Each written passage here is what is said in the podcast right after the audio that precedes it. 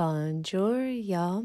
My name is Allison Sacleux, and I'm the host of Allie in France. This is the perfect podcast for anyone thinking of moving to France, traveling to France, a lover of French culture, or a Francophile in general, which is my case. I will be having weekly podcasts, but if you want to be in the know about everything French, I urge you, I insist that you head on over to my Instagram page where I post daily recipes, travel tips, and interesting insights about living in and traveling around the French countryside. My Instagram is Allie Sacleux. That's A L Y S A C L E U X. That's at Allie Sacleux on Instagram. I've also included a link in the show notes so you can just click on that. Hit that subscribe button so you'll get the notifications when I publish our episodes. And if you subscribe, I hope you enjoy it. So, thank you for joining me for another podcast of Allie in France. I have been absent for a while and I think I need to talk about why. But before we get into that, I wanted to share with you three things that I'm loving right now um, because I feel like it's necessary to spread a little bit of positivity into the world uh, right now. So, um, one thing that I'd like to include is one of my girlfriend's Instagram accounts, Sarala. She has a beautiful Instagram account. She's a vegan chef over here in France. I'm actually not vegan myself, but I so enjoy her posts, her recipes, the feel of her Instagram feed. So I'm definitely going to include that in the show notes.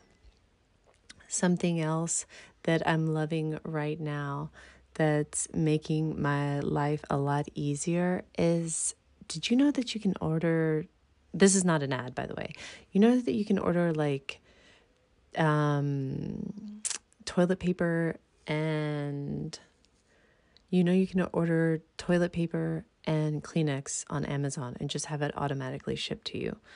I didn't know that, but it's awesome. Do yourself a favor, just have it shipped to your house. Makes your life so much easier. And then the last thing that I'm loving right now and the last thing that I'm loving right now is magnesium. Now, magnesium is a supplement I've been taking for a while. Um, but whenever I do hard workouts um, and I can't sleep, it's usually because my body's low on magnesium. So if I wake up at three or four in the morning I can't fall back asleep, I just have a magnesium and then go back to bed. So, like I said, none of this is an ad, it's just tips that I've learned that I think could make everybody's life easier. And yeah, I hope you enjoy some of those. So, I had put the podcast on pause and I never really said why, but we had a huge issue with our living situation. My family and I were in a house that was completely inadequate uh, for a family of four. And if you've ever been through a traumatic experience before, you know that it's it's hard to talk about when you're going through it. Um, now that I think back to the house we used to live in, it was a horrible shack. I can say that now because we're not there anymore and I don't have to look at it as like I'm making my family live in a shack, but I mean, that's what I think it was. Um, and I think that's why I stopped the podcast because my husband and I were in survival mode.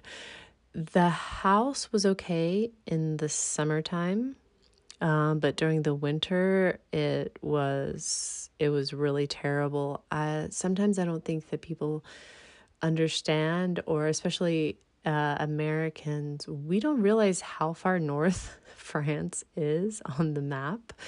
We're up there with Nova Scotia, so like it gets pretty chilly here. And on top of that, uh, even though we live in southern France, we're on a mountain range called the Massif Central.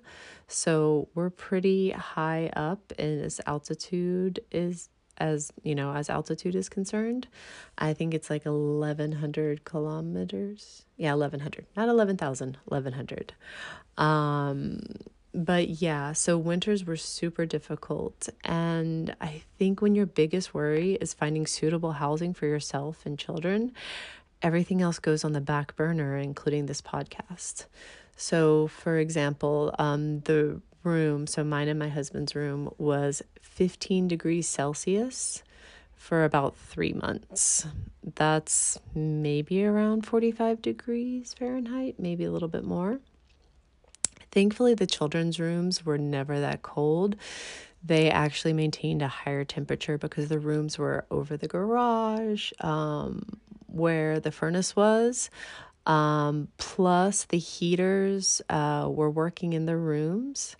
Um, but our room was over a huge, damp, unheated, uninhabited storage facility that the owners of the house kept locked and um, it was never used. So even though we had the heat on inside the house, the cold from this hole underneath our room just permeated the whole room.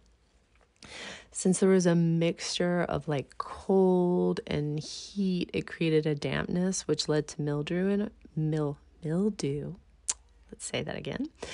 In our room and um and the all the other problem was the bathroom. The bathroom was over the same cold, empty space. So, by law in France, um, there has to be an extra- extraction unit in the bathroom. Um, speaking of the bathroom, the owners tried to say that since there was a window in quotation marks, there was no need for an extractor. But um, no one in France is going to open the window when it's negative five degrees outside um, to air out the bathroom. So we actually had to get the authorities involved, the French housing authorities. Um, the, they're called the ARS, uh, which is basically a health service that's in charge of making sure that rental houses are up to code among other things. Um, it actually took a few months to get an appointment. I think we made the appointment in November and no one was able to come until January or February. Um, but like when the inspector came, he was really nice. Like my French at that point was super limited. Um, but I was able to communicate with a mix of French, English, and pantomiming. Um, he he measured he took measurements all around the house so, a little bit of backstory. Uh, when we were filling out the paperwork to move into the house, I asked the rental agent if the windows were safe for children because I noticed that they were really tall. Um, as the windows were on the second floor, I was kind of hesitant because they start kind of at waist height and then and then go up to the ceiling. Um, and the windows at our house didn't have decorative gates like the other houses. Like every other house I saw in France, if they had high windows, they had like a cute little decorative gate in front that was um, probably like 90% for safety and 10% for decoration. But this rental agent assured me assured me in quotation marks that the windows were up to code that they did not need a um, a gate that they were safe um, and I have to call BS on that one. No, I have to say bullshit. It was a complete lie. She flat out lied to my face, knowing that there were children moving into this house. She said no gates were necessary. The windows are completely safe. Don't worry about it. But in the back of my mind, and especially this is when you have to listen to your gut as a mother whether you're in your country or another one in the back of my mind i was like no i don't think so i'm not going to let my kids touch these windows and they didn't for the whole time that we lived there well for the first yeah year and a half we lived there anytime they wanted to open or close the windows they had to call me or my husband because i was terrified of those windows and so when the inspector came, he actually measured the windows and said, Hey, these aren't up to code. These require gates. And I was just speechless. I was speechless because I don't understand, and I might get so emotional. I don't understand how someone could have put my children's safety at risk to make money. And and saying that I realize that maybe people do that every day, but this person who I'd like to call the B word, but I'm not going to say that on my podcast. This person, she insisted that it was safe and it was not. So please, if you are moving to my area, let me know. I will tell you which rental agency not to use because she's only interested in money and she will put your family's lives at risk just to make money. And honestly, ever since I moved to France, I think I've only had one experience like that or two two experiences with like negative like just mean bad people and that was one of them. Um, otherwise, like I've had an amazing experience here. We've lived here for two, going on three years. I love it, but it's just really disheartening to think that that people like that exist. So, um, the the inspector found uh, issues with the fact that the windows were single pane, so they were it was letting out a lot of heat. The windows were also uh, not high enough, so um, gates had to be installed on those. Also, they made them they made the owners install an extraction unit in the bathroom and in the kitchen. And yeah, so that happened. Um, it still was a terrible situation uh, because it was very uncomfortable. It was very cold, even though we had a furnace that later we found out was about 15 years old. And it wasn't so much the furnace's problem, but the fact that there was no insulation in the house. Um, if you have a well insulated house, snow will collect on your ceiling or on the roof on the outside um, because basically the heat doesn't rise through your roof um, so the snow doesn't melt, it just sits there because all of the heat's being kept inside. But you would notice on our roof that the snow always melted because the heat was always escaping. It, we were always heating the outdoors. Uh, I think we spoke with our neighbor, and he said that as far as the furnace for his heating and for his water, he would go through one ton uh, a season. So he would have a ton of pellets delivered at the beginning of winter, and he would just use it um, till the end of winter, and he was good with that. To give you an idea, we used one ton about every two months, and this was a 90 square foot house. No, yes, around 90 square feet. It was a tiny house. It was a tiny house, and we used a ton every two months. So, winter here is about six months, so that was about three tons. It was terrible. So, just a word of caution for anybody thinking about moving to France.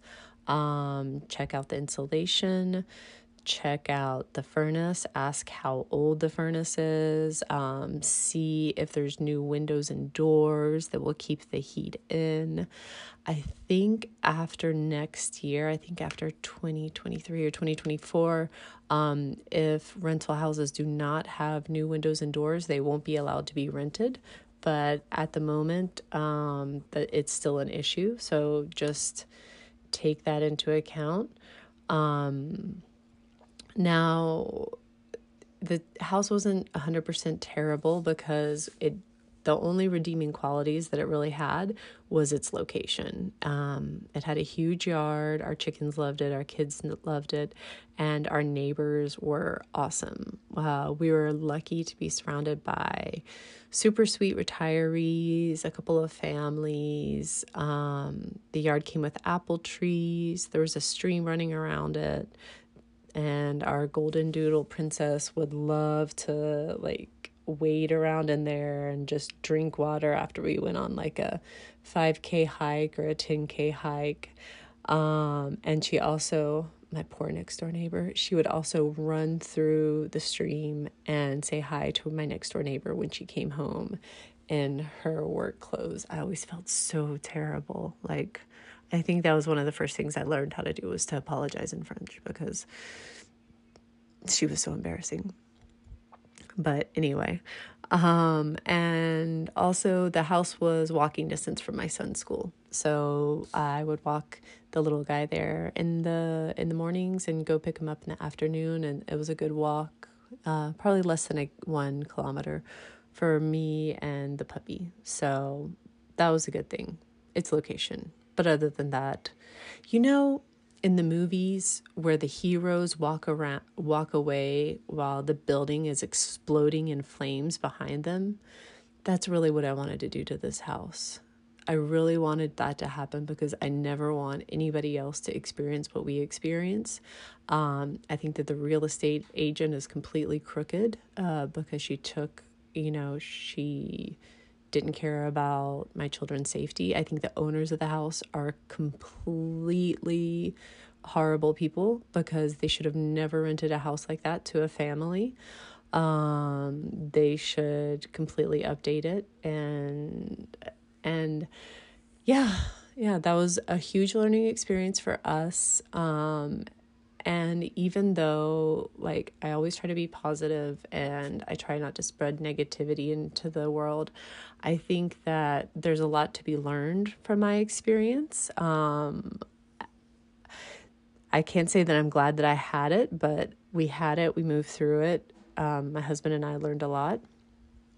And I think that anybody moving to France or renting a house in France for the winter can learn a lot from that. So share it with somebody that's thinking about moving to France. Um, take it to heart. Um, do whatever you want with the information. But I just think it's important to to give my two cents on on what happened and to help others avoid the huge mistakes that we went through.